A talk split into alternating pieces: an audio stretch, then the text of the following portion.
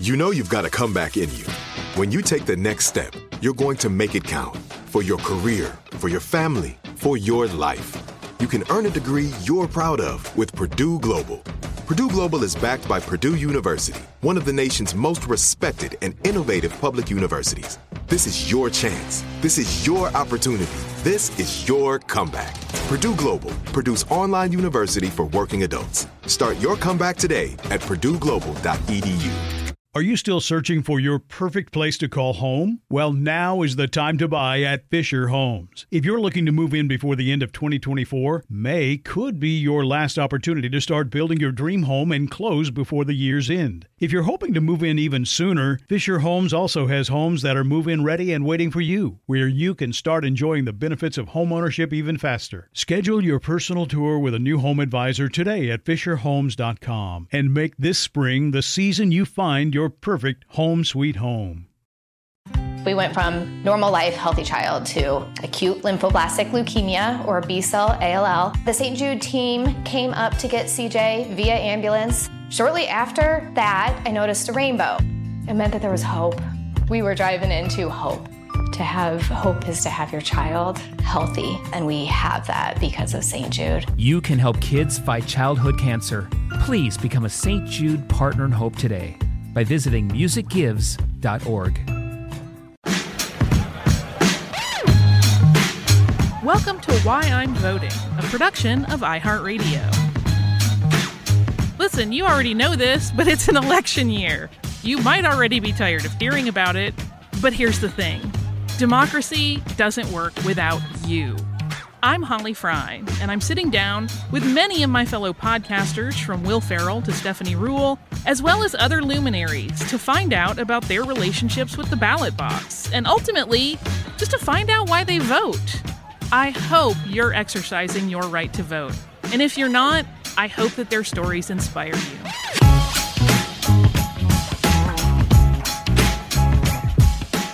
Welcome to today's episode of Why I'm Voting. Today's guest is one I have been particularly excited to have on. It is Baratunde Thurston, who is an activist and a writer and comedian. He worked for The Onion. He produced for The Daily Show. He also did what, in my opinion, is probably the best TED Talk ever.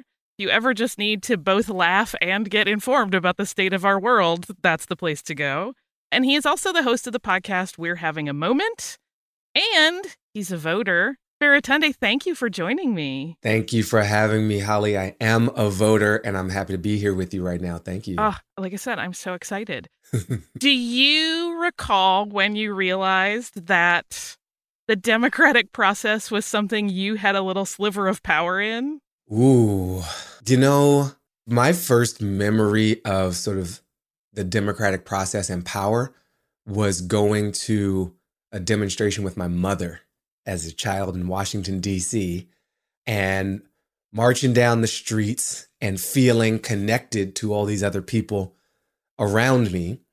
And I felt even more empowered as a high school student, a larger child, as I sometimes like to refer to it, as a larger child, and doing a protest after the police terribly beat Rodney King. And a bunch of us were so upset, we went outside the Department of Justice to let our voices be heard. We were not allowed to vote at that time, but we could show up with our bodies and our voices and our feet. And that felt empowering because it felt like we weren't alone and that we weren't crazy, like other people thought the same way we did, which is a really satisfying thing. Voting would come a little later in my life. Yeah, so how did you learn about voting? Like when you were a kid, do you remember thinking like, wait, I get to have a say in this? I'm rolling back to the 50,000 years ago. For that lesson. You know, I remember the corny Schoolhouse Rock video.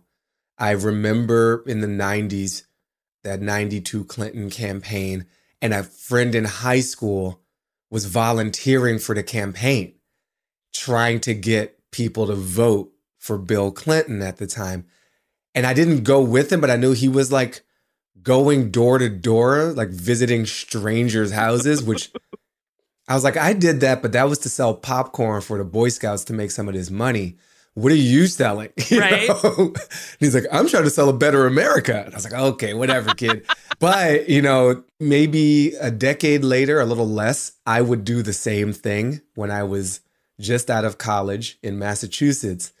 A door-to-door salesman for democracy would show up at my apartment. He was running for the state Senate.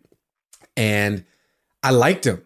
And you just like meet a person, like, you seem like a real person. Like, I think I know what a politician is, but you strike me as human. He said, you know, would you consider doing this with me? Canvassing, going door to door, trying to drum up votes in your neighborhood. And I was like, what you talking about, Willis? Like, that's kind of a weird thing. Why are you trying to rope me into your scam? Is this a pyramid scheme? Yeah, like, what's the catch? And it's like, the catch is you'll get to know more of your neighbors and understand the process and feel more connected to your power in civil society. And I was like, I don't know, buddy, this sounds shady. But I did it because I just liked his energy. And it was like a good excuse to meet my neighbors who I didn't really know after living in this place for years. So I went door to door for a state Senate candidate in Somerville, Massachusetts, and I met my neighbors in a way that I never would have before. I voted for him and he lost badly, but that wasn't my fault. You know what I mean? Like, I did my part. And hopefully I at least increased voter turnout. There's a chance we turned off some people. You know, we definitely stopped by one guy's place who had a giant Confederate flag in his house, which I just didn't expect in Massachusetts. Right. It's not in the brochure for the state of Massachusetts that your neighbors. It was me and a Jewish dude going door to door, and we come across, it's like a bad joke. Right. It's like a black guy and a Jewish guy walk into this man's house. There's a big Confederate flag. Okay, here we go. Now, you were obviously politically active very, very young. Did you register right away when you turned 18, or did you wait? I don't remember. I turned 18 when I was in college, and I grew up in Washington, D.C., and I went to college in Massachusetts, and I don't think I voted in college. There's a chance I did the absentee thing, but I'd have to check the records. And I know there's a lot of fact checkers out there on the internet and in the potosphere. So I'm not claiming things. I'm saying I don't know, okay? But what I do remember, the first vote I remember was in Massachusetts. And I'll never forget it. It was at a fire department, which I had a huge love for because as a kid, there was a fire department at the end of my block. I registered my bike there. They let me slide down the pole, like with one of them for safety.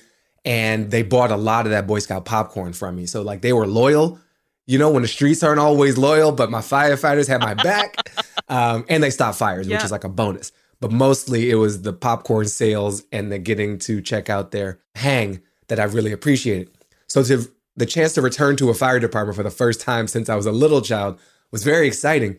And I rollerbladed to the fire department to vote. Yes. That means you had to wear them while you were voting. Yes. And I felt like I am active in democracy. Like, I win. What do I win? And they're like, your rights? I don't know. Like, what do you want, kid?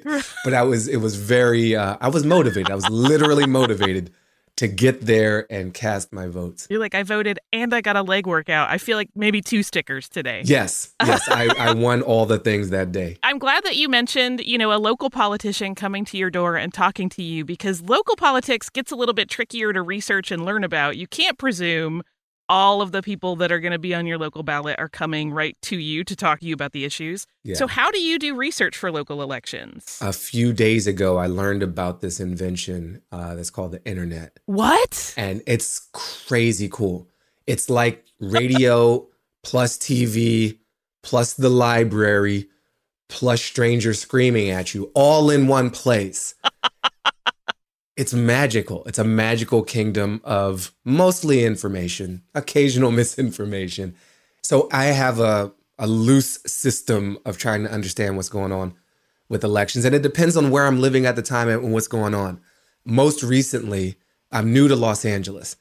And I was blessed to have a friend who created an email list of folks saying, look, we have this primary election coming up.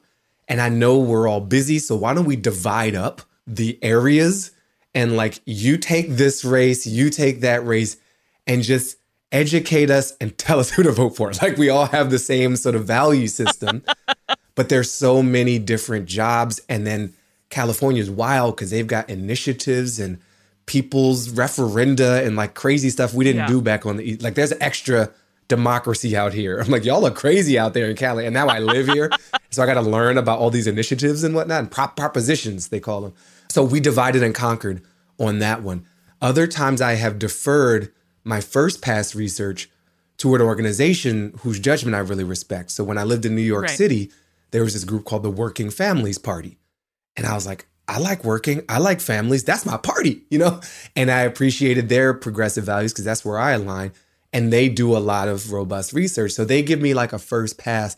And then I will go and look at the websites of the candidates. If I'm feeling really nerdy and geeky, like democracy geeky, I'll try to watch some of the local forums or town halls or debates. Sometimes the local cable access channel will throw that stuff up on their YouTube. Versions of that. And then the social media accounts of the folks themselves, of course. But I like to see them interacting if I can. And I like to try to do some sort of journalistic level, like what's been written about these topics or about these people's stances and backgrounds. There have been a few people that have mentioned that they have like friend community study groups. And I'm like, why is everybody not doing this to do aggregated knowledge? It's the best. Here's a little tip, right? Sometimes you get in that voting booth, and this year it might be more on the absentee mail-in front. And you're like, I missed this one. Like, what is on this ballot?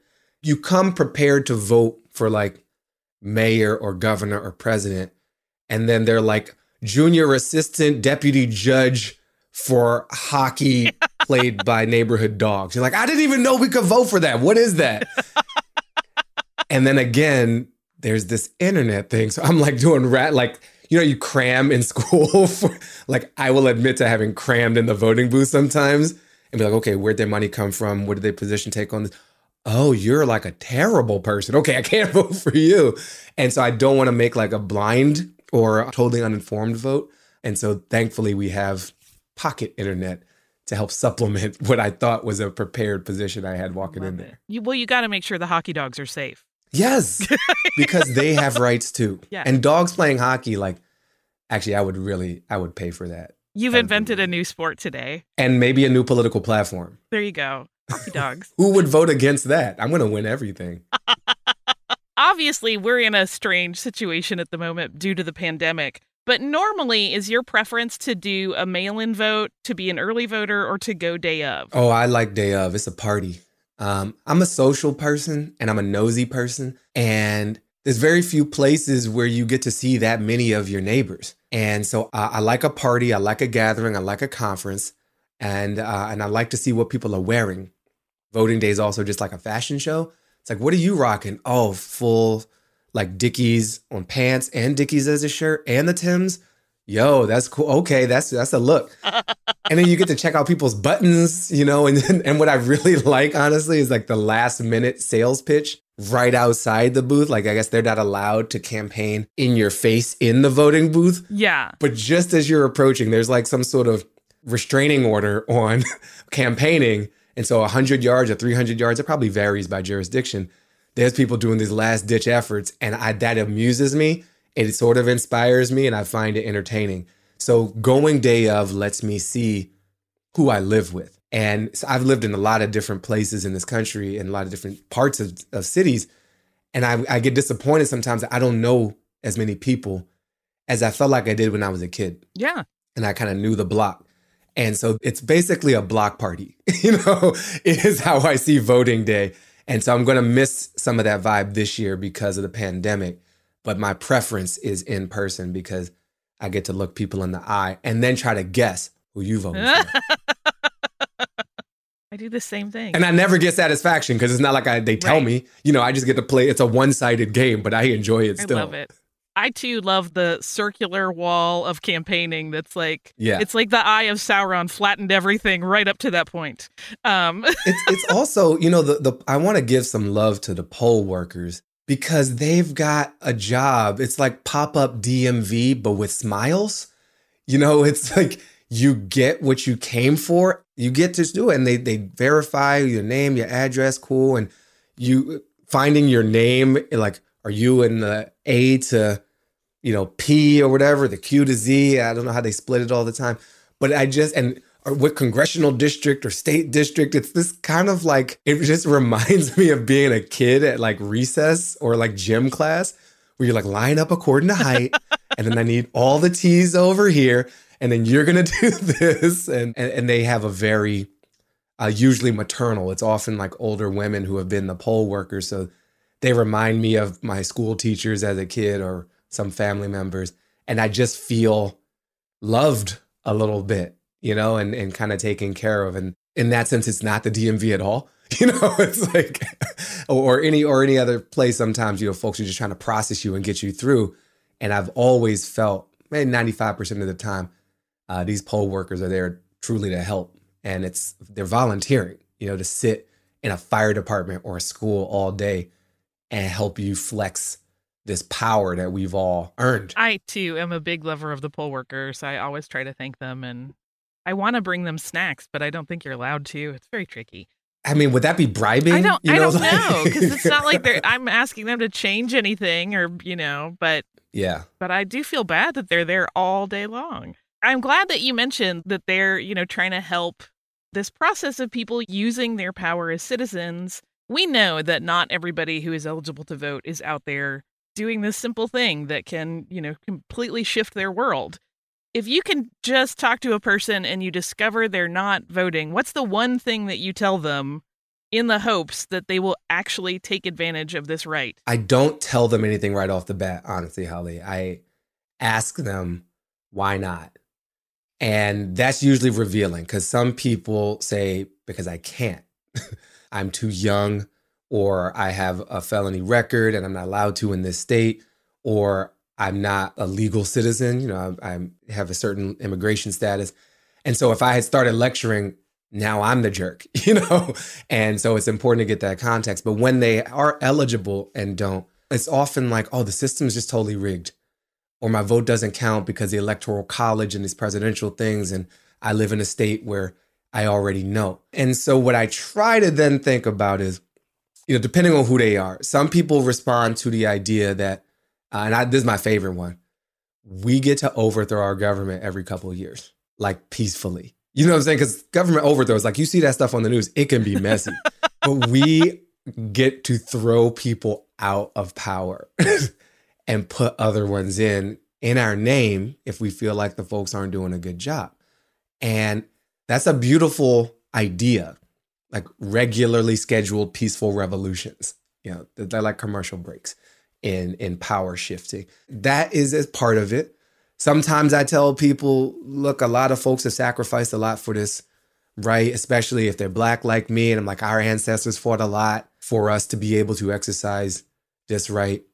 But what I don't try to oversell it, because I know a lot of people who have been told that their vote doesn't count, that they don't matter. And they've been told more passively, not with those words, but by being ignored for years by politicians, by the system, by people in power. And then folks want to come around last minute and tell you how important you are. And we all recognize fakeness. You know, you recognize it in that friend that's not really a friend, in that boss that just wants to get extra work out of you and doesn't actually respect you. And so you recognize it in a political operation that wants to get something from you but has never shown up to give you anything. I got to honor that honestly, and I can't pretend like that's not true.